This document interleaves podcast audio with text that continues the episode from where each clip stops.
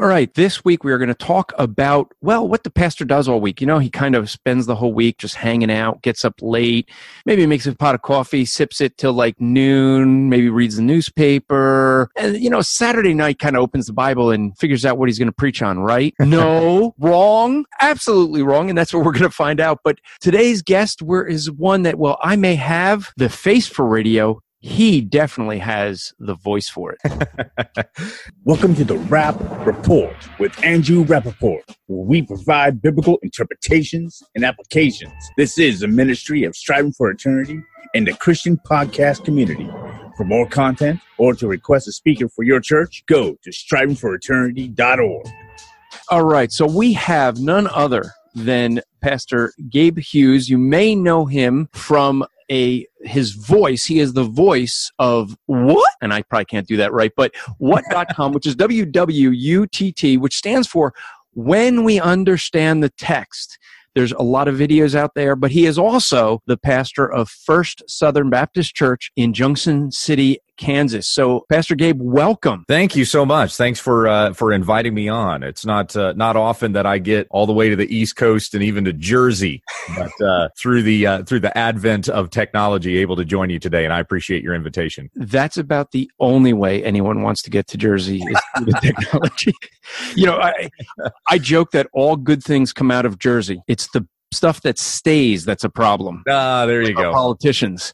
Um, as I described the, the week of a pastor, right? Isn't that what your week looks like usually? You know, you just kind of sit around and then Saturday night you figure out what yeah. you're preach on, right? right. Yeah. Yeah. Then the kids go to bed Saturday night and I go, okay, wait, I got to preach tomorrow. Let me go see if I can find something. Uh, no, actually, it's funny that you mentioned that because just yesterday, which at, at this particular time we're recording on a Monday. So yesterday after church, um, I had uh, a couple of things that I did in the afternoon. I came home. Uh, Becky made the most incredible BLT that I think I've ever had. It, it, may have been the most amazing bacon, lettuce, and tomato sandwich. So she fixed lunch for us on Sunday. And then right after that, I had a meeting. And for about the first hour of, of that meeting, uh, I wasn't doing anything. So they were, they were doing some other stuff and I'm kind of sitting there. So I pulled out my laptop and, uh, and started prepping the next week's sermon. so it was it was just three hours after having finished that uh, that sermon yesterday that I'm already preparing the one for the next week. So uh, yeah, I, I sit in it and I and I stew in it, and uh, and the Lord works on my heart, and I know exactly what it is I'm going to preach on because I'm an expository preacher. So it's just the next section in whatever book that we're going through, and uh, and the Lord will convict my heart about those things that I'm studying and reading about, and then what I've been convicted over over the course of whether it's that week or you know the last several months that I've been studying in that particular book, then I take those same convictions into the pulpit and I bring it to my congregation, and so I hope that for the next week they're convicted about the stuff that I was convicted about in the previous week as the word of God works on our hearts and we're shaped more and more into the image of Christ by the word of God that is spoken. Wait, you you expect your congregation to remember what you preached last week? pull something out of that. I, I hope that, uh, and that's going to be the work of the Spirit. Since you know, as Americans, we just busy ourselves with tons of stuff, and we we love our distractions. On top of that, so uh, may there be something in this word that the Lord is working on your mind and heart to make you more like Him. Yeah, because I, I think you just struck on one of the hardest things I think for a pastor in America is the the busyness of American culture. Mm-hmm. I, I, know at our church, it's it's one of the things that comes up often constantly we're discussing how to how to do things when everyone's being stretched in a thousand different directions. Yeah yeah especially yeah especially if you got kids and and your kids are involved in all their extracurricular activities. So it's always easy to fill up a schedule. And uh, but in addition to that you know we we use that term busy but there are umpteen million distractions that come our way as well especially with all the different streaming media that's available to us today whether that's social media or it's uh, the video sites YouTube, all the way to our uh, Netflix and Amazon subscriptions. And it seems to be commonplace today to talk about binge watching. And so somebody will sit down and binge watch an entire series or season of a particular show. And, and these things, we kind of uh, maybe un, uh, unaware of the fact that we're adding that into what we will call busy, but it's not busy. It's just a massive distraction from the things that we need to do or even those obligations and responsibilities that we have to fulfill. And, and so it's we as Americans in a 21st century context on top of that, being busy and filling up our schedule with lots of different extraneous things, some of which are not even really all that important. Uh, and then on top of that, being distracted by all the different stuff that our multimedia consumerism culture wants to, wants to consume us with. Well, at least I'm, I'm encouraged because see, being in New Jersey, New York area, the pastors around here, we, we, as we discussed, it's always, everyone thinks it's just a New York thing uh, being so close to New York, and I'm always oh, saying, no, it, it, it's it's a sinful thing. it's just yeah, we yeah. we allow these distractions I think we, with the internet, we just have a whole lot more of it. Yeah, absolutely. Uh, it, I mean, there is a uh, a necessity to prioritize, and when you are trying to figure out where does my devotional time come into my schedule, if you're trying to find a place for it to go, then you're not prioritizing properly because that should be the first thing. How do I fit my Bible reading in, my time with the Lord, my prayer, time with family? Everything else should revolve around that. Sure, you've got a job and your employer is deciding your schedule for you, but uh, but the priority that you make in terms of spiritual growth needs to center around that time that you give to being with the Lord and and also uh, for those of you who are men or fathers, uh, husbands, you have to lead your family in those things as well. That's your responsibility. So it, it's not about trying to find a place for it. It's not trying to, where do I get church in the midst of this schedule? If you're still finding a place to wedge those things in there, then they aren't your priority and they need to be. You know, it's interesting you bring up devotions and we want to talk about the pastor's role and things, but I remember when I was a preaching pastor of a church, people had the assumption, even now, when, because I prepare sermons and I'm out speaking regularly at other churches, people think that I have these great devotions because I'm always in God's Word studying. Hmm. And I always had to explain because people would be, you, you don't understand, Pastor. I, it's so hard for me to be able to get devotions. I mean, you're just always in the Word. And it's like, you know, there's a difference between studying and preparing for sermons, at least I found, than my devotions that I needed separate from the study. Right, right. And I think that a lot of people don't understand that, you know, even the pastor needs time away from the study for, for Sunday morning and just be in the word, in prayer, and have his own devotional time.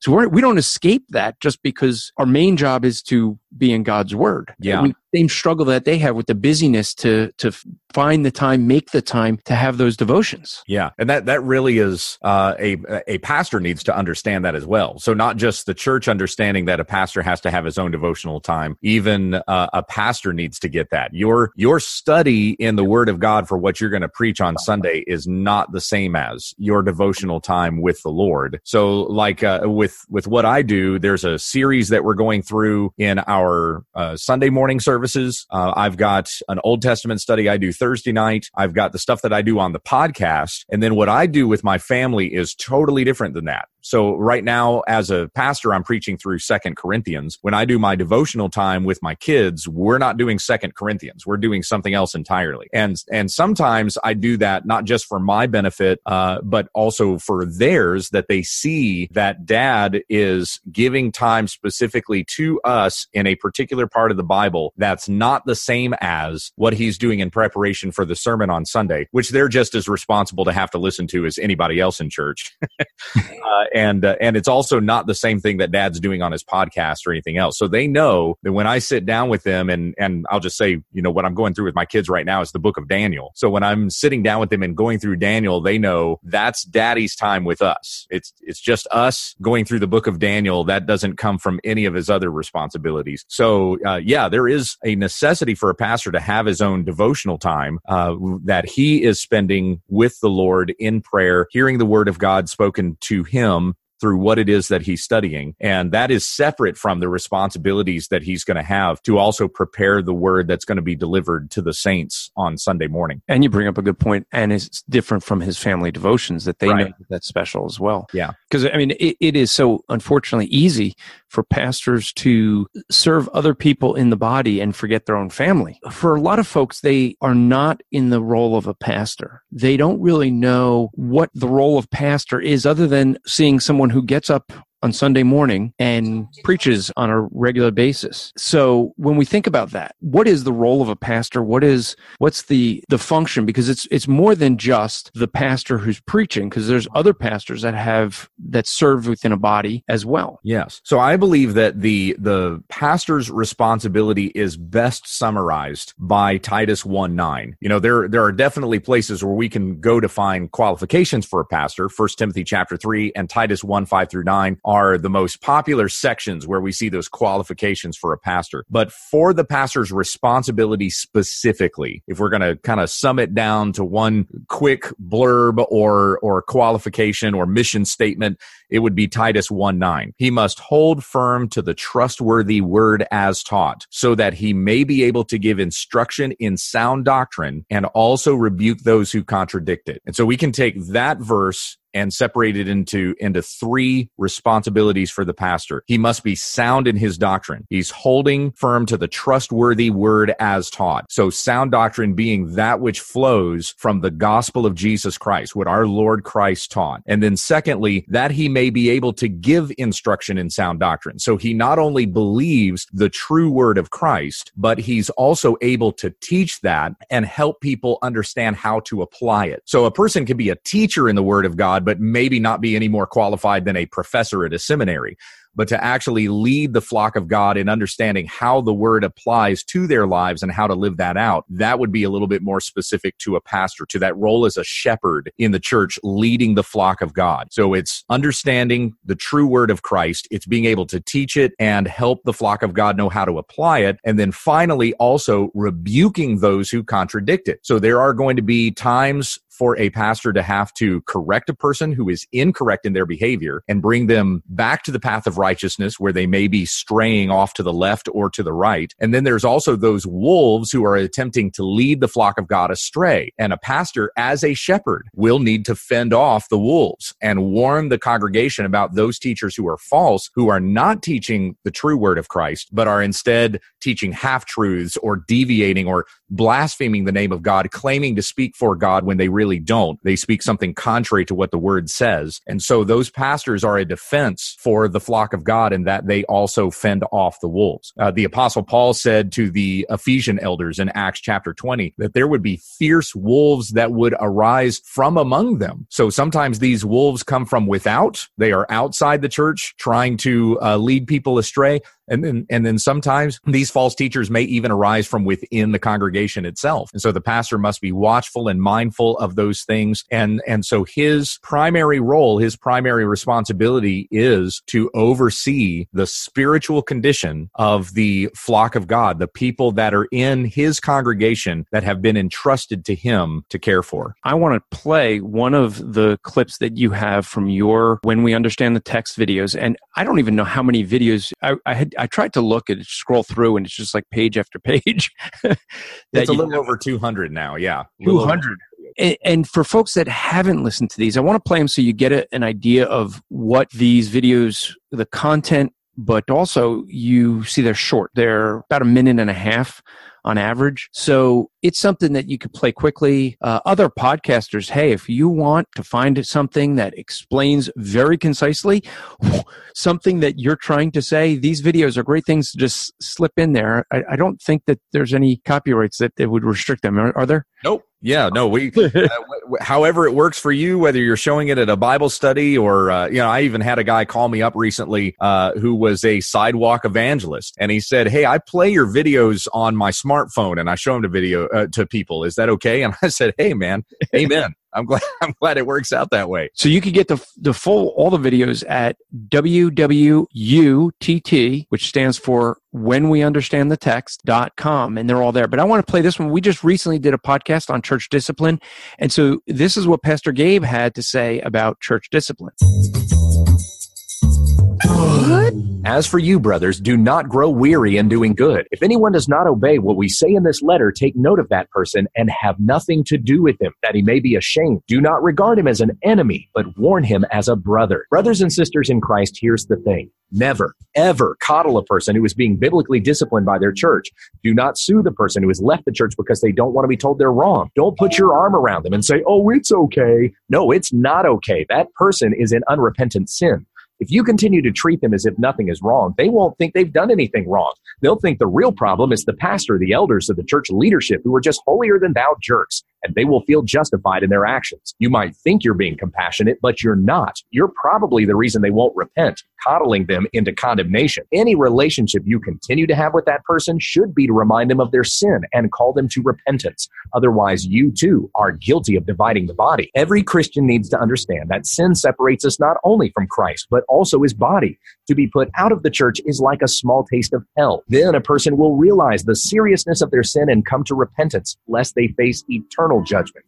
Once they've sought forgiveness, the body of Christ will welcome them back, and the grace of God is displayed. Respect those who labor among you and are over you in the Lord, and admonish you. To admonish means to reprove or scold in a good-willed manner, for even the Lord disciplines those he loves when we understand the text. All right, so that was pretty quick. The thing I appreciated about that video is we just did a podcast that I mentioned on church discipline, and I was focused on the process. And many times that's that's really where the focus is. But from a pastor's perspective, I think you really brought out something that I had not done in my podcast and, and often I haven't seen people really focus on is the fact that someone who is under church discipline shouldn't be coddled, which we see often.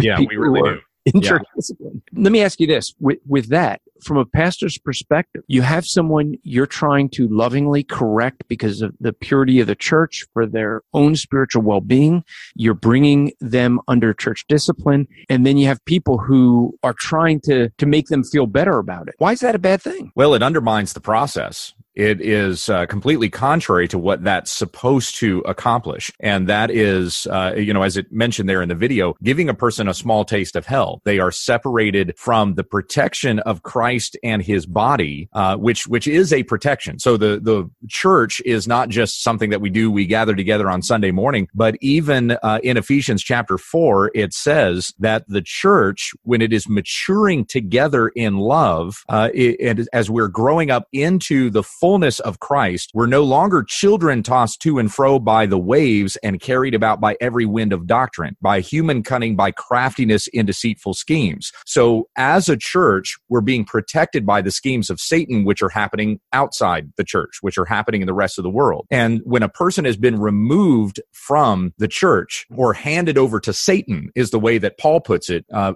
First Timothy chapter one is one of the places where he says it that way. Then they get a small taste of what it's like to be be separated from God and from his body. And they realize that their sin is so serious that, that it would actually cause a break in fellowship with God. And so they would mourn over the fact that they have, that this has had to be done to them, that it's led to the point of having to remove you from the church until you can repent. And then graciously, Paul says in Second Corinthians chapter 2, don't let that guy, uh, you know, whoever it is that you've uh, disciplined, mourn so much to the point that, that he grieves into hopelessness, but rather welcome him back in the body and forgive him. So there is a period of time which we will grieve over our sin and we'll mourn over our sin. And it's, it's to realize what it is that we've done so that we seek God's forgiveness. And then we're brought back into the flock and the grace of God is shown, the grace of God that cleanses us from all unrighteousness in Jesus Christ. So the purpose of this is not to kick a person out and, you know, show that we're holier than thou, but it's rather for their benefit that they would learn not to blaspheme God and instead live in holiness as the church is expected to do. And realizing that when a person sins, it doesn't just affect you. As I've uh, shared with my congregation, no one sins on an island. Mm. Your sin affects you and it affects all the people around you. And, and so realizing that our sin has affected other people and that we would turn from it and no longer pursue worldly means, but live as the kingdom people that we're supposed to be. We want to take a quick commercial break. After that, what I want to do is ask you uh, what a normal work week looks like for a pastor. All right. Striving for Eternity is a Christ centered ministry focused on equipping people for eternity. And they provide speakers and seminars that come to your church with expertise in theology, hermeneutics, world religions, creation science, evangelism, presuppositional apologetics, church history, and expertise in sexual abuse in the church. For details on their seminars and to request a speaker for your church, go to strivingforeternity.org. Striving to make today an eternal day for the glory of God. The good news is Striving for Eternity would love to come to your church to spend two days with your folks teaching them biblical hermeneutics. That's right, the art and science of interpreting scripture. The bad news is somebody attending might be really upset to discover Jeremiah 29:11 should not be their life verse. To learn more, go to strivingforeternity.org to host a Bible interpretation made easy seminar in your area. Now, you wouldn't have people thinking Jeremiah twenty nine eleven should be the life verse because you preach expositionally, right? Yeah, that's right. Yeah. so, like I said, we're going through Second Corinthians right now, and uh, and you know what the next uh, section that we're going to be preaching on is. You know, we just finished up chapter seven, so you know whatever it is that I'm going to be preaching on next week will be somewhere in chapter eight. So, uh, uh, I think it's John MacArthur has also said I've never had to spend a lot of time thinking about what I'm preaching on next. I already know it's it's just the next part of uh, of the scriptures that we're studying and going through together. Yeah, it's only when you when you end a book that you have to worry about what the next book is. Yeah. so when I finish Second Corinthians, I'm going to Galatians. Hey, easy enough. Well, I mean, you know, and the reason that really is, and the reason that's a benefit, if if people were to read verse by verse, and tw- Jeremiah 29 11, gee, does this apply to me? Well, if they just read one verse before it, where Jeremiah 29 10 says, And thus says the Lord, when 70 years are complete for Babylon, I will visit you and I right. will fulfill my promise and bring you back to this place. Well, hey, if you're part of the 70 year Babylonian captivity, then yes, that verse is for you. if I, I think that it, old, sorry. yeah, right. Yeah, I think uh, we did a video on that one too. Uh, when we understand the text one on Jeremiah twenty nine eleven, I, I, think in those things we can certainly see the character of God, but yep. ultimately the reward that we're looking toward is not some earthly habitation like uh, the Jews in Babylonian exile were looking toward. Rather, we're looking forward to a heavenly kingdom which we will receive in Christ Jesus. And they never want to go down a couple of verses where down like 17, 18, where it says, you know, I know the plans I have for you, famine and sword. no one wants those as their life verse. Yeah, not, yeah no, no. Uh, I like the prosper one better. Let's stick with yeah. that.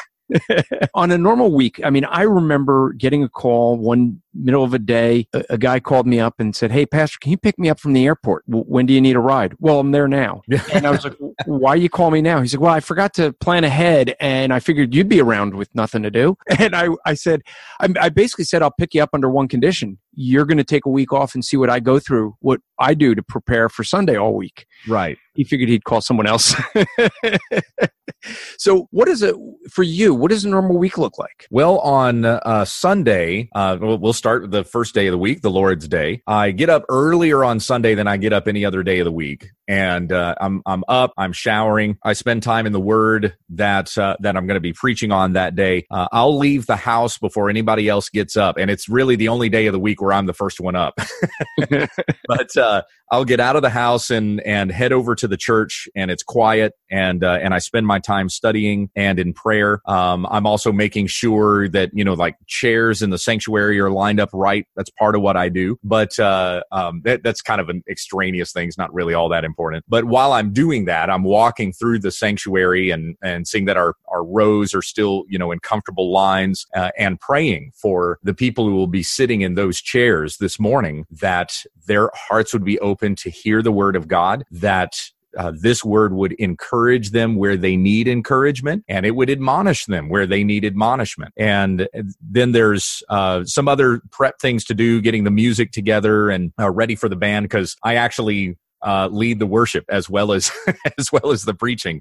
so I'm I'm doing that as well. And there's other folks that do plenty of things. It's not like I'm running the whole service, but uh, but I I still do that. I uh, lead the music and lead the preaching also. And then uh, once church gets done on Sunday, uh, I am I'm flat out exhausted. So we get done and we get out of the building one one thirty somewhere around in there. We go home and we eat as a family, and then uh, the kids and myself usually take a nap and Becky kind of has some time to herself while all of us are napping. And then uh, then we spend the rest of the day together as a family and we'll focus on spiritual things or we'll do things together as a family, whether that's playing games together, reading books, or things like that. Uh, we kind of have our own Lord's Day uh, way about us there on Sunday. And then on Monday, it's back to the office. And uh, Monday is a day that I've committed to my congregation that I'm going to be in my office. And so I try to, the other things that I have to do in the community for the rest of the week, I try to put those on the other days of the week, whether that be Tuesday, Wednesday, or Thursday. But Monday is, uh, I've, I've arranged everything that I'm there in the office so that if anybody needs to come and talk about what was preached the day before, if they've been convicted over it and they want to talk some more about it, Monday is the day that they can come and do that. And there, there have been days where I've had a line. So I get to church on Monday morning at nine and there's already four or five people that are waiting to talk to me. And so, uh, one or two of them will say, Hey, I'll come back after lunch or something like that. But, uh, but Monday, for the most part fills up with those conversations, with doing spiritual counseling and sitting with somebody and talking with them about what's going on in their life, uh, where they're feeling convicted, uh, where they have sin they need to repent of, or or where they just struggle to see what God is doing and and what do I what do I need to do to be faithful in this moment in which I'm waiting for God to to move in my life, you know, something like that. So so that's the the time that we have for those conversations. Five o'clock on Monday I get done at the office. I head to the house and the elders come over to my home and we sit and we have our elders meeting Monday evening from five to seven o'clock. And every I, week. every week, every single week. Yep. And we, uh, we talk about what was preached the day before. We talk about where I'm going in the sermon the next week. We also talk about the classes that they're leading. Um, and I've served food, uh, and I serve food every Monday. I have a crock pot that I've put on in the morning. And, and then by the time I get back, uh, for the meeting, I get back to the house and get ready for that meeting. Uh, the crock pot's done and the food's ready to be served. So the elders come over. They've all got their own jobs. We have one other pastor on staff who's part time, so he works bivocationally, uh, and then two lay elders, and and they have they both work on posts. We live right next to a military base, and so they both work on the base. And so when we get uh, when we get past five o'clock, they're done with work. They come from post to uh, to my house, and then uh, I've got a study. And actually, where we're recording this interview right now, I'm sitting in my study, and I've got a desk on one side where all my books are kind of surrounding me, and then on the other side there's a table, and that's where we as elders sit. And so we'll we'll go through the Word of God together. We'll talk about the things that are going on in the church, how we can better serve uh, the people in our congregation, uh, making sure needs are being met, and things like that. Uh, we have a meeting with the deacons about once a quarter, so the elders and the deacons will get together to be sure that that the deacons are helping to meet some of those physical needs with the members of the congregation while the elders are overseeing the spiritual needs of the congregation. So that's Monday. And then on Tuesday, um, I get to church uh, typically about nine or 10 o'clock in the morning. Uh, I start with devotionals well, no, not on Tuesday. I don't do the devotionals with the kids because they go to a homeschool co-op group and they're up earlier in the morning on Tuesday than they are any other day of the week. So they go to they go to that group and and then I head to the church. And what I do on Tuesday while they're doing their homeschool co- co-op is I'm actually ministering to and evangelizing high school students. So our uh, church is caddy corner to the high school. It's it's just right out back behind the high school. And so on Tuesday we invite high school students to come over to us and we'll serve them lunch and give them the gospel. Mm. And for about half of the students, it's the only gospel they hear all week long. They don't attend a church of any kind, uh, and they they will come just because the food is free. And we've got over a high uh, over a hundred high school students weekly that will come to that um, uh, to that lunch and where we're sharing the gospel. There's a couple other churches in town that that partner with us to do that, and I'll let some of those youth guys talk sometimes and and share the gospel with the students as well. And so then uh, the Tuesday afternoon we're kind of doing cleanup from that. And I might have some other meetings around town and things like that I'll have to attend. Uh, on Wednesday, it's mostly an office day going over to the church, but there might be some other uh, house visits or going to the hospital that I might do on Wednesday. On Wednesday evening, that's where we have our ministry that we um, uh, teach the Bible to our children in the church. So Wednesday evening is focused on uh, teaching our kids. It's it's all kids ministry from like age two all the way up through eighteen. So I teach the high school portion of that, and it, it's myself and one of the other elders, and uh, we're we're just starting as I'm doing this interview, we're just starting this coming Wednesday on the next school year. So we're going to go through the book of Romans and we're going to spend all of the school year going through Romans with our high school students, uh, those high school students that attend our church. And then on Thursday, that's a day that I work from home. And it's usually that day that I'll spend the most time on the sermon or working on what videos. so I'll do that uh, uh, on Thursday as well. And uh, and and then on Thursday evening, we've got a an Old Testament study that we host in our home, and I also cook food for that. So we've got a, a about you know twelve to 15 people from our church that will come to our home for our Old Testament study. And then we're also eating together and fellowshipping together. Friday is my day off. And that's the day that I take away from any of my church responsibilities. I don't take phone calls. Uh, I'll respond to maybe only a few text messages if I, if I need to, but that's the day that I've devoted to my family. Uh, Saturday, uh, sometimes we have a lot of things that go on at the church, whether that's a work day or, or it's, um, uh, doing a, like a, a breakfast that we have on Saturday Saturday morning and then we might be helping somebody move or doing yard work or or we might have our own uh, you know uh, uh, home projects that we've got to do and, and we invest saturday in that saturday evening i'm finishing up the sermon i'm printing it off um, i'm going through my outline i've got the bulletin done and then uh, and then the routine starts over again on sunday morning uh, one of one of the things that i didn't fit in there was the podcast i do that uh, in you the more you have more podcasts than just the what does the how, when we understand the text Right. Yeah. It's more than just the videos because uh, uh, I do a daily 20 minute Bible study. And Monday, Tuesday, and Wednesday is New Testament. Thursday is Old Testament. And then Friday, Becky and I, my wife and I, we do the Q&A together. So we'll take questions from the from uh, the listeners and then respond to them on that Friday edition. And I record that in the evening when the kids go to bed. So kids go to bed and either I'll sit with Becky and we'll watch a show, we'll pray together, uh, and and then talk about some other things, things that are going on with the kids around the house, community, church. Uh, that's we we spend that time together when the kids go to bed. And so either I'll record the podcast right after they go to bed, and then Becky and I have our time together, and then we can go to bed together. on top of that, that's important, husbands and wives. Uh, or uh, will uh, she's much more tired than I am, so we'll do that first after the kids go to bed, and then she'll go to bed, and then I do the podcast, and then I record it for the next day. So um, that's uh, that's that's kind of the the daily routine. That's that's what my week looks like for the most part, and it's pretty full. And uh, anything that gets added into that really stretches us as a family. well, yeah, and and I think that for a lot of people in a congregation, they're listening to that, going, "Wow, is that what my pastor's doing all week?" And for good pastors, yeah. Uh, you know, when I do the, we do a, a, seminar we have called, you know, Bible Interpretation Made Easy. We teach people hermeneutics, how to interpret the Bible. And whenever we come into a church and we go through this and we lay out, this is what you have to do to, to dig into a text of scripture and understand its meaning. This is all the work you do to put into that, going into original languages and diagramming it out and looking at the context, all of that. Mm-hmm. And we always end it. And I say, if your pastor is faithfully studying God's word, for some of you, you're thinking this is overwhelming. And he's doing that every week. And I yeah. have had people that have come back to me after we've done those seminars and say, you know, I started praying for my pastor because I didn't realize he does that much work. So on average, what would you say for you? What would an average sermon prep take? I would say it's somewhere between 10 and 20 hours. Um, I've I've heard of some pastors taking 40 hours. I don't really know how they do that. yeah.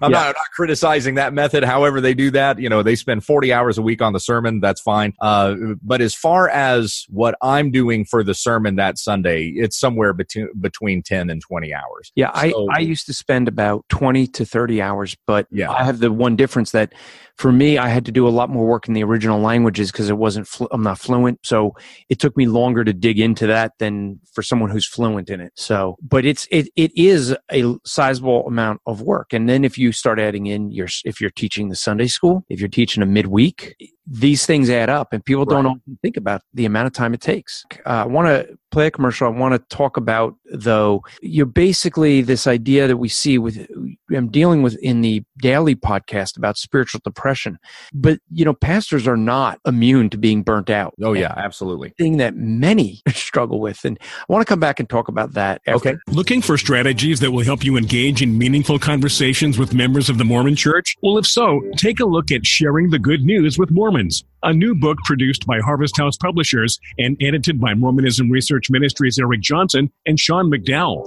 Sharing the Good News with Mormons includes 24 helpful essays from two dozen Christian apologists, scholars, and pastors. Pick up your copy at the Utah Lighthouse Bookstore or order directly from MRM.org. And as I always say, that book is also available at strivingforeternity.org in our store. And, you know, Gabe, had I known that you have a book out, 40 Mormon Beliefs and what the Bible says, I probably would have contacted you to be one of the contributors to that book when uh, when Eric Oh yeah, yeah. yeah. See, I, I I didn't I didn't know until I started doing my research for in prep for this that you had that book out. But when when Eric Johnson contacted me about this, his idea was he said, "Hey, look, I have this idea. There's a whole lot of different ways to reach Mormons, and I want to put them into a book." He was going to self publish it, and I said, "You know, I I have some bigger name friends who have Mormon backgrounds or write on Mormonism."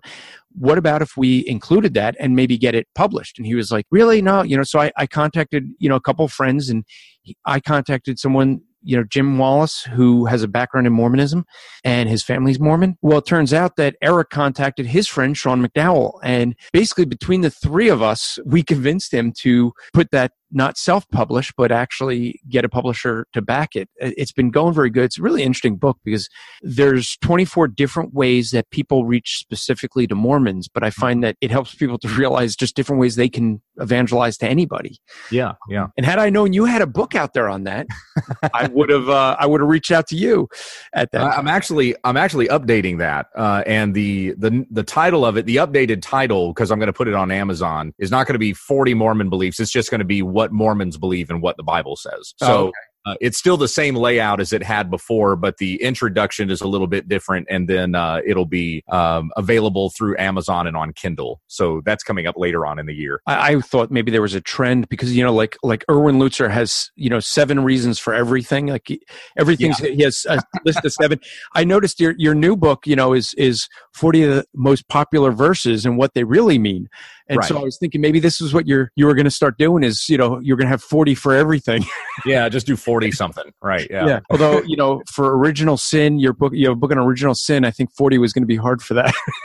Yeah, that was that was a little more difficult. Yeah, there were uh, nine essential doctrines that we narrowed down, and and uh, I did sermons on those doctrines. Oh, it was a couple of years ago, and so then took those sermons and put them into small books. And so there was the doctrine of original sin. So that was the that was the one book there. and the other would be the deity of Christ. deity of Christ. and I'll, I'll have links for folks to buy all those in the show notes so that if you're if you are interested in those you can you can pick those up. So this is a thing i know that i had suffered with when i was pastoring. Um, I, I remember in one church where i was uh, working full-time as a pastor putting in about 60 70 hours a week then having to work a part-time job that was almost 40 hours a week and then having family responsibilities. I had suffered from th- a time of being just burnt out where i just i needed to get away and i thought i really thought that i was the only pastor that ever struggled with this. I, when i would get together at the pastors fellowships the local pastors fellowships no one no one really talked about that. And back then i really wasn't going to conferences so much. I just didn't have the time uh, which is where you and i met. You and i i think we first met if i remember correctly at, she- at the shepherds conference. At ShepCon, yep. yeah, I, I, I don't remember how we met. I, the only I, I just remember that the first time we had met, uh, I was giving you and Nate Pickowicz a ride somewhere. Right. It was back to his uh, aunt and uncle's house. Yeah, I don't know how I ended up giving you a ride. I don't remember. I knew I had a car, but I don't remember how that came about. Yeah, I don't know either. I had talked. I had talked with you and uh, um, oh, who's the fellow that does the ministry with you at uh, at uh, Dr. Silvestro, Anthony Yeah, Silvestro. right. Yeah. Yeah, and so we we were talking actually in that little square right before or right in front of the master's library, and uh, and then it was later that evening you gave us a ride back to uh, uh, back over to Nate's aunt and uncle's house. I Yeah, remember. we, and we didn't tell you. You and Nate were in some conversation uh, that didn't involve Anthony and I. You guys just were talking. We drove you, dropped you off, and I don't. I didn't see much of you after that. But that was the first we met. But but you know, I didn't have a time to go to, to conferences Yeah. and and basically share with anyone the the struggle. I dealt with it myself at that time, and I remember going to. Uh, Jim Boice had a conference, and back when he was alive uh, at 10th, 10th Presbyterian Church, and I remember going to that conference and someone had basically been sharing how he was experience experiencing just being burnt out from ministry. Mm. And that's when I realized, oh, there's others who who struggle with this. Is that something you've ever struggled with it? Do you talk to other men? Is this something you see as common with pastors? And if so, why do you think this this is? Well, I as a pastor, I've been uh, at First Southern Baptist Church for 8 years. I was there 2 years as associate pastor and I've been the senior pastor for the last 6. And so in the 8 years that I've been there, I've not experienced burnout and I don't feel like I've even come close. And I, I really have a very gracious congregation. They encourage me to go to conferences. They want me to take time off. And because we have plurality eldership, that I've got three other guys I can rely on. Um, I can even feel, you know, free to be sick on Sunday and turn over uh, the teaching to somebody else and not feel like everything's uh, going to trash, you know, or something like that. But um, uh, so I've got a, a very loving congregation, takes really good care of me and of my family, and uh, it's it's I, for lack of a better term, I mean, it, it's a dream job. It really is the kind of environment I think any pastor would love to have. And that doesn't mean that we don't have our problems. That doesn't mean that as a church body, we don't have our squabbles or that people always agree with everything that I say and we never have disagreements. That's not what that means, but, but just that we're very patient with one another and, and people take care of their pastor and I look after that flock. And so we do have a very good relationship and it, it's a very easy environment to work in. But when it comes to burnout, when it comes to burnout that pastors experience, uh, there are people who are very sound in the faith and, and very great at what they do, expositing the word of God and, and teaching it on a weekly basis that will still experience burnout. But when I've looked at, at least across the spectrum of Southern Baptist churches where I'm most involved, uh, where I've seen burnout happen the most is usually in one of two areas or both. And it's either the laity's unrealistic expectations of the pastor or it's the pastor's unrealistic expectations of himself. So you'll have the, the laity, the church congregation just has expectations of the pastor that really aren't the pastor's responsibility. And, and it could be that he's the only guy there. You have a one pastor model where the rest of the church is kind of under that guy and everything becomes his responsibility. And what the church expects of him is really even duties that should be uh, stretched out among the deacons. And it should be members of the congregation even that are doing some of those things. So like when we talked a, a, little bit ago about church discipline, when you go by the qualification or the uh, the uh, outline of church discipline, uh, the method that's supposed to be followed that Jesus gave in Matthew 18, 15 through 20. That's not something that a pastor is supposed to do. It's the whole church does that.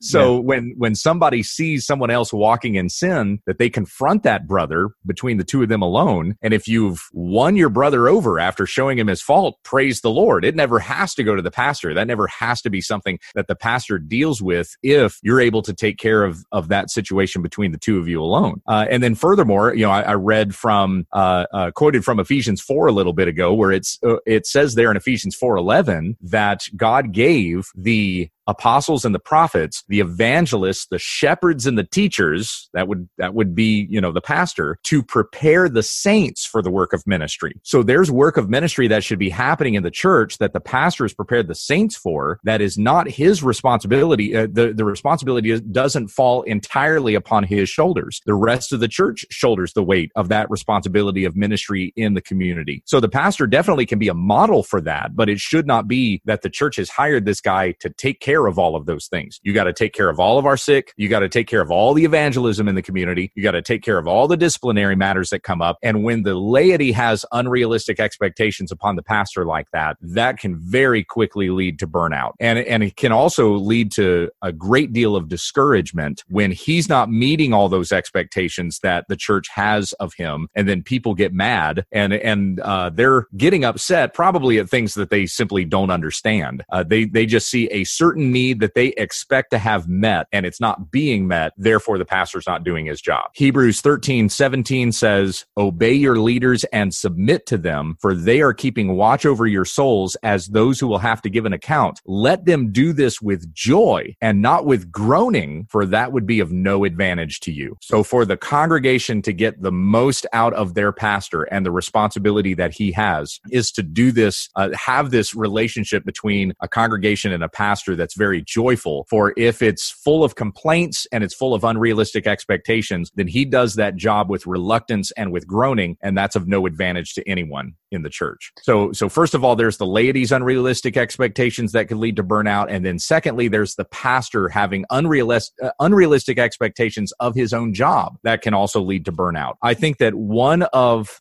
the safest things that a pastor can do for himself to prevent burnout is to be an expository pastor. If he is not an expository preacher going through the word of God chapter by chapter, verse by verse. And instead, he has placed upon himself a burden to have to come up with new series and new material and new uh, of object lessons and things like that to go with that material. He is placing an unnecessary burden on himself to be the authoritative voice in the church when he's not supposed to be that authoritative voice. The word of God is the authoritative voice. And so you simply open the Bible and you let it fly. And that authority rests upon the pastor as well as every other member of that congregation. This work has already been done for you, preparing this material. It's right there in the Bible. So the, the pastor's labor on what to teach on any given Sunday is just to be focused on the next section that has already been written by the prophets and apostles that God appointed to speak his word. And now the pastor is proclaiming that word to the people of God and teaching them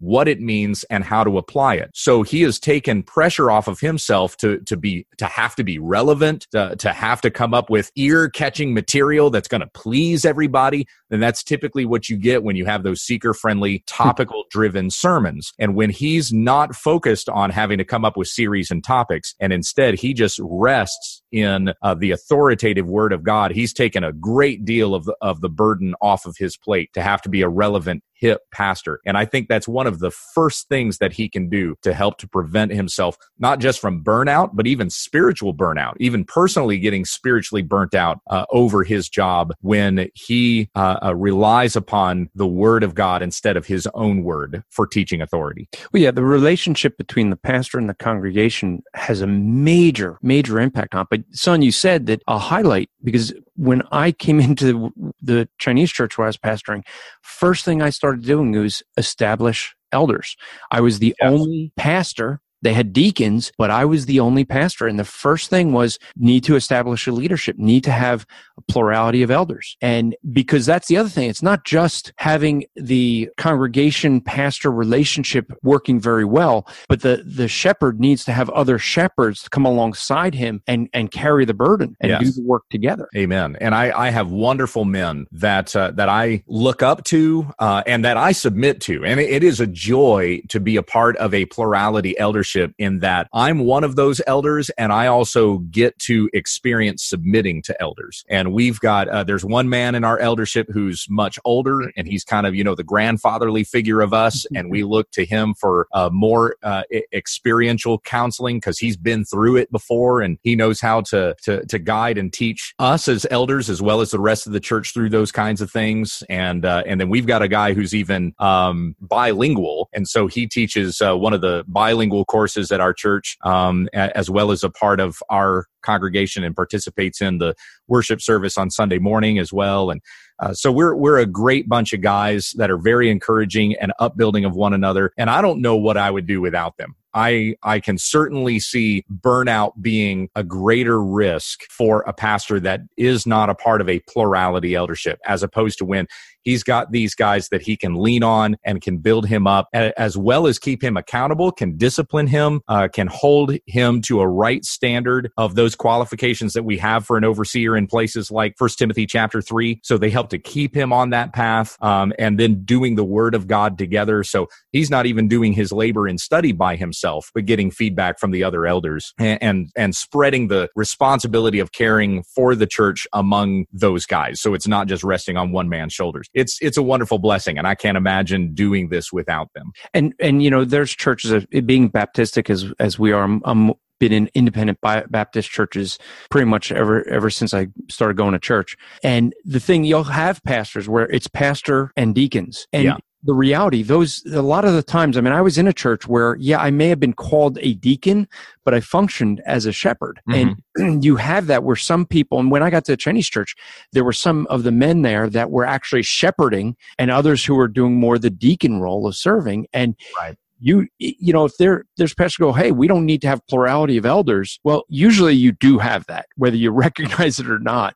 Right. The guys who say well i have a deacon board i can rely on the same way but a lot of times those deacons are not functioning in that way. So, yeah, yeah. We and we talked about that because uh, when I first came on, we did not have a plurality eldership, and so it was something that I proposed to the congregation, and then it took us two years of study, and ultimately we decided, yeah, this is what we need to do. So we restructured our constitution to allow for plurality eldership, and then elected those men uh, to those positions. But so you, we had that same sort of thing, like like you were talking about, where the deacons were kind of serving as elders, but they were all also like a, a disciplinary board. And it was, it was odd because that's not the qualification for deacon. Yeah. We don't have anything about that given in first Timothy chapter three about those qualifications for deacons. And so it was, it was confusing to everyone, including to me, even though I relied on those guys and they were faithful men and I, I loved working with them. I had nothing against the deacons. Uh, but even though uh, uh, those men were wonderful to work with, it was still an unrealistic expectation of them to fulfill that role when that's the role role that an elder should be fulfilling. And it, and we're not even testing those men according to the qualifications of elder when we appoint them as deacon. And then they become deacons and we expect them to function as elders when they haven't been tested according to that standard. Yep. So so it, you know it, it get it, like I said it gets confusing and there was uh, some misunderstanding as to what a deacon was supposed to do. And sometimes I would make decisions and every once in a while you would have a deacon say, "Well, you didn't you didn't talk to me about that decision." Well, I didn't know I had to, you know. so there's confusion in that structure where you had the the pastor deacon model and then those deacons uh, function as elders. I think we serve the church best when we're following the layout for church leadership that has been given to us in the word of god. And uh, and the church is able to best serve its members as well as its elders and its deacons when we follow that pattern. Yeah. And so let me ask you this. Being you're down in you're in you know not in new york area where i am where it's very different serving yeah. here but in kansas i mean you're sort of in the bible belt maybe how is it easier or more difficult to minister in Kansas than in you know other parts of the U.S. Like I mean, New Jersey, New York, not the easiest place. right. Well, Kansas definitely has its liberal areas, but for the most part, we're a red state, so it's pretty conservative. And uh, and you'll encounter people it, eh, now where I live in Junction City. It's actually quite different than most of the rest of Kansas because of the influence of Fort Riley, and so we have a lot more diversity here in Junction City than most other places in Kansas unless you get to those urban areas like Wichita uh, or Kansas City or Lawrence, where the University of Kansas is. Then there's certainly more uh, uh, diversity in those places. But here in Junction City, we kind of have that small town feel, but we have a lot more diversity. And uh, uh, church attendance in Junction City is way lower than the average of what it is across the state of Kansas. So in Kansas, I think you know the most recent surveys that I saw showed it was like 60 to 70 percent of people go to church on a regular basis, whereas in Junction City, it's something something like 15 to 30%, if that. Uh, you know, that's even given that people are being honest when they respond to those surveys.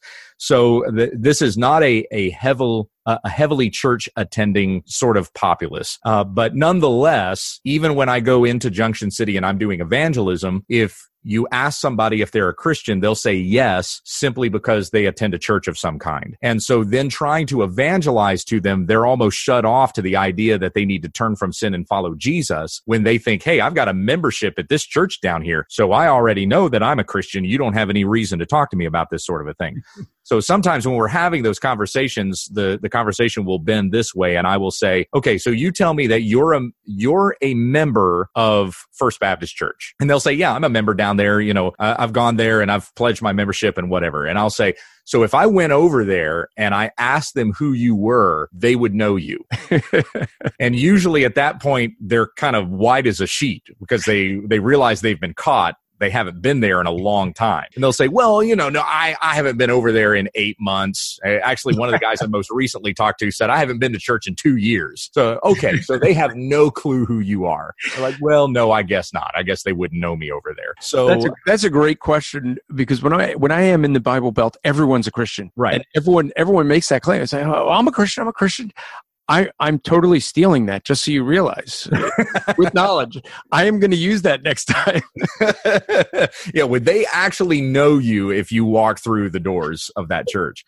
And uh, and so yeah, people will have this idea that just because I got baptized when I was seven, or uh, I attended a VBS when I was twelve, or I pledged membership to this church six or seven years ago, then I must be a Christian. And I even had a situation happen recently where there was a man in our community who just received a diagnosis of cancer, and he came to me at First Southern Baptist and said, "I'm a member here. Is there something that the church can do to help me?" And I'm looking at him. I'm going, "I have no idea who you are. I've, I've never met you. Uh, so, you, like you say, you're a member here. We actually did a membership cleanup about four years ago, and it was like if we haven't seen, if nobody can identify who these people are, they're not on our membership roster. And so we we narrowed that down a lot, which is very un-Southern Baptist of us to do that.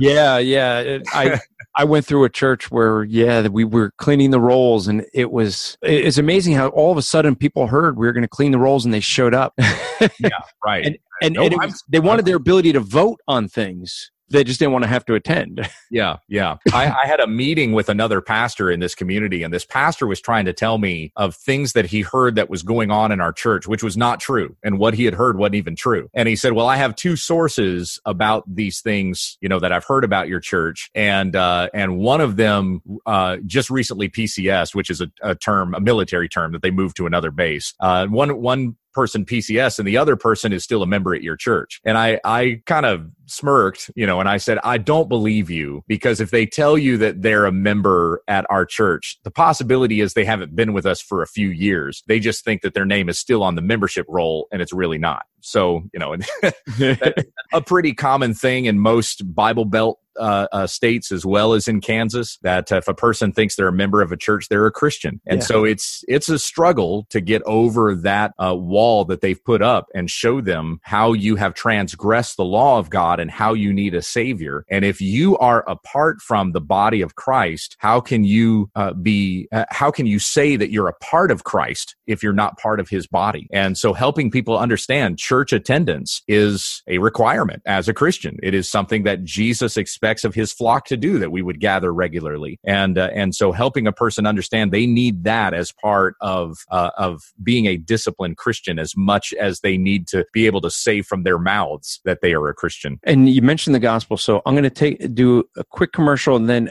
we I want to play a game with you. Okay. There's no pressure on you. All the pressure is on me. but the game is going to be about the gospel. So let's do that right after this. All right. Ding dong! Jehovah's Witnesses. Ding dong! Mormons. Christian, are you ready to defend the faith when false religions ring your doorbell? Do you know what your Muslim and Jewish friends believe? You will if you get Andrew Rappaport's book, What Do They Believe? When we witness to people, we need to present the truth, but it is very wise to know what they believe. And you will get Andrew Rappaport's book at whatdotheybelieve.com. It's time now to start the spiritual transition game. All right. So, Pastor Gabe, this is how we play this game. Okay. Most people, most Christians say that they find it easy to share the gospel when the conversation gets spiritual. Okay. and their struggle they people will tell me they just they pray that god would open an opportunity to share the gospel and i always say you don't need to make that prayer you need to train yourself to take anything from the natural world to the spiritual world and if Mhm. you practice you can take anything and make that opportunity occur Okay. so we're going to play this game. And the way All we right. play this is you're going to give me something, and whatever you give me, I have to transition to the gospel. And this does not get edited. So if there's long pauses, it's actually because I'm trying to figure it out. so you give me anything So you I'm want, giving you I'm giving you a topic, and then you're taking that topic and bringing the gospel into it. and I'm going to change. I have to transition from whatever you give me to the gospel. All right. Okay. So do you want me to just give you a topic, or are we being conversational and I'm I'm talking about something, and then you're U- gonna? Usually we do a topic, but uh, Okay. if you, you know if you want to do conversational, I could try that.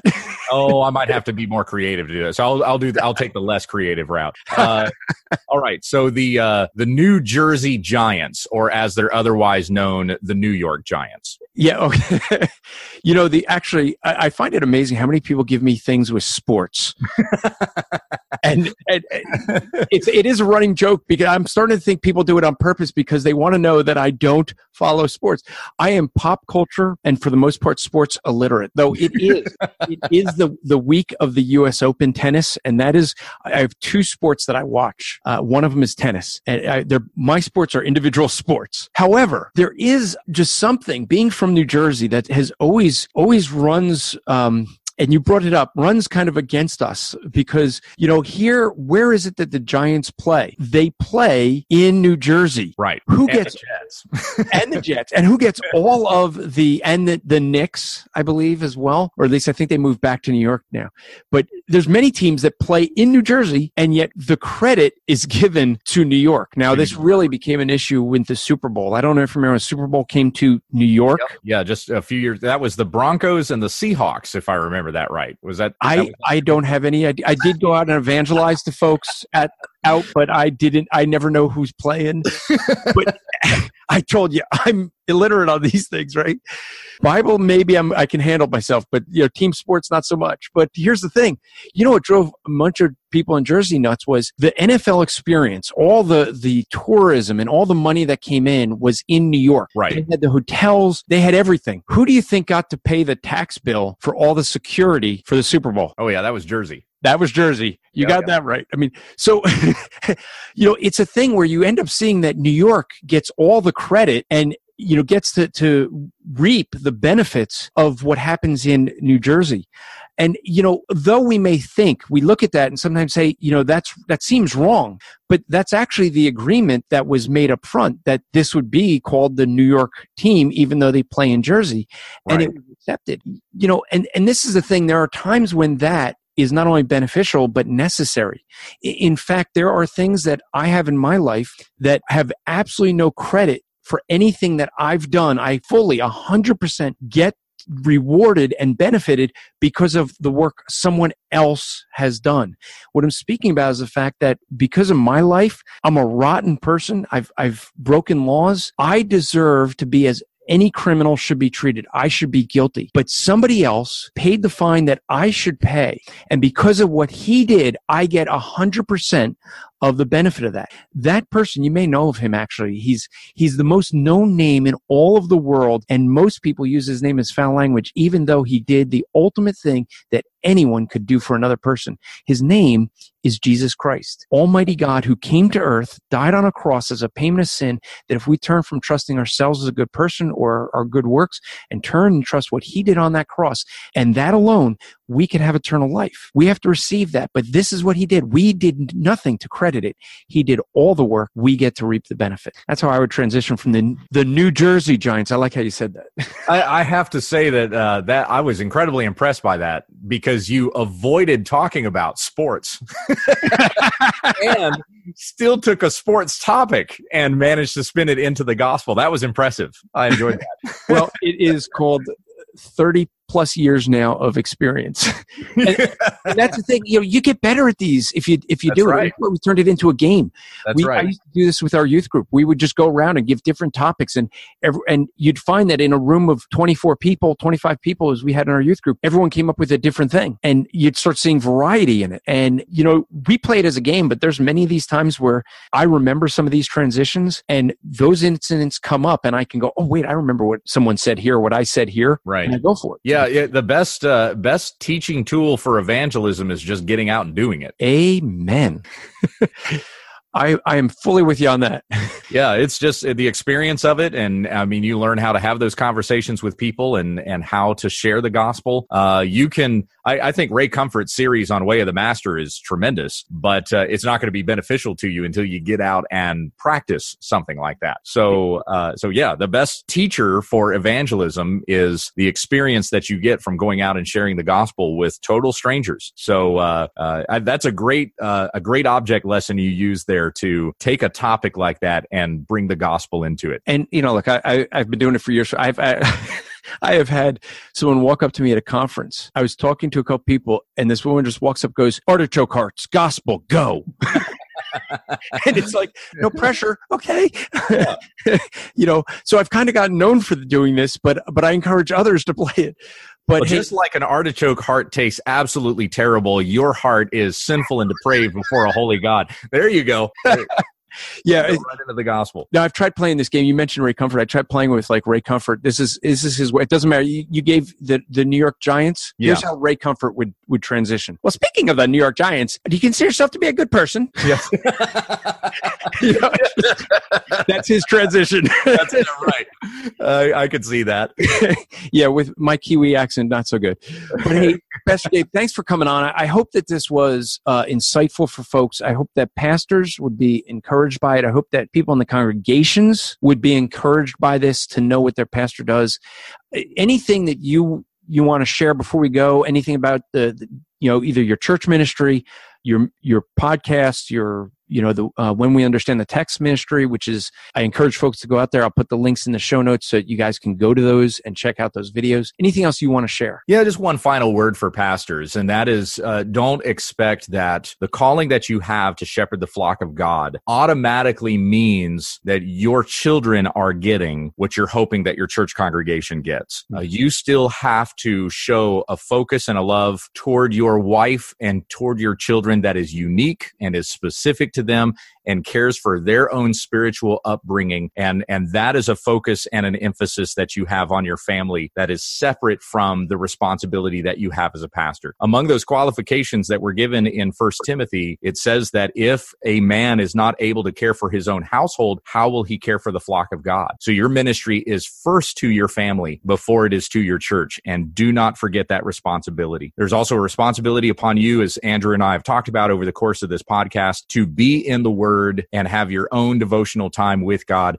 your study doesn't always translate into that quiet time that you have with the Lord uh, and and with prayer. The study that you're giving to your sermon anyway. So certainly have that time where the Lord is working on you and growing you in sanctification and in holiness, just as you have a responsibility to help your congregation grow in those things as well. well thank you pastor gabe thanks for coming on i'm looking forward to seeing you again this year at shepherd's conference I won't be there this year. I have a. Uh, you said a- that last year Yeah, I, I did. Uh, this year, though, my hands are tied because I, I actually am uh, committed to teaching at a men's conference the same weekend that uh, ShepCon is going on. So, uh, yeah, I won't be I won't be there this year. But if you're going to be at G3, I'll see you there. Okay well may, I, I haven't decided yet All right, all right. so, so it's still still up in the air. But but, uh, but folks, just to close out, let you know uh, if you get our newsletter, you know that uh, I'll be speaking coming up in September, October. I'll be out in San Francisco, Coronation, Washington. Uh, I'll be up in uh, Sandpoint, Idaho. Have a couple of things. Got the. I'll be the again able to speak at the New Jersey or the South Jersey Apologetics Conference. And if you're interested in any of those, just email us at info at strivingforeternity.org. We'll get you the information in those churches that they're at. So if you have any ideas you want us to cover or just give us feedback, because folks, listen, we actually do these podcasts, and the thing that I'm looking at right now is this big black microphone. And that's what I see. Um, and, you know, we don't know how this may impact you, how it benefits you, how it helps you. Your feedback is helpful. You can write reviews in iTunes, or what you could do is email us and let us know how it's helping you. If you think there's things we could do better, and there's probably lots that we could do better, let us know. I hope this is beneficial to you. I hope that you'll share this, maybe even with your pastor, so that he might be encouraged. And folks, until next week, we remember to strive to make today an eternal day for the glory of God. This podcast is part of the Striving for Eternity ministry. For more content or to request a speaker or seminar to your church, go to strivingforeternity.org.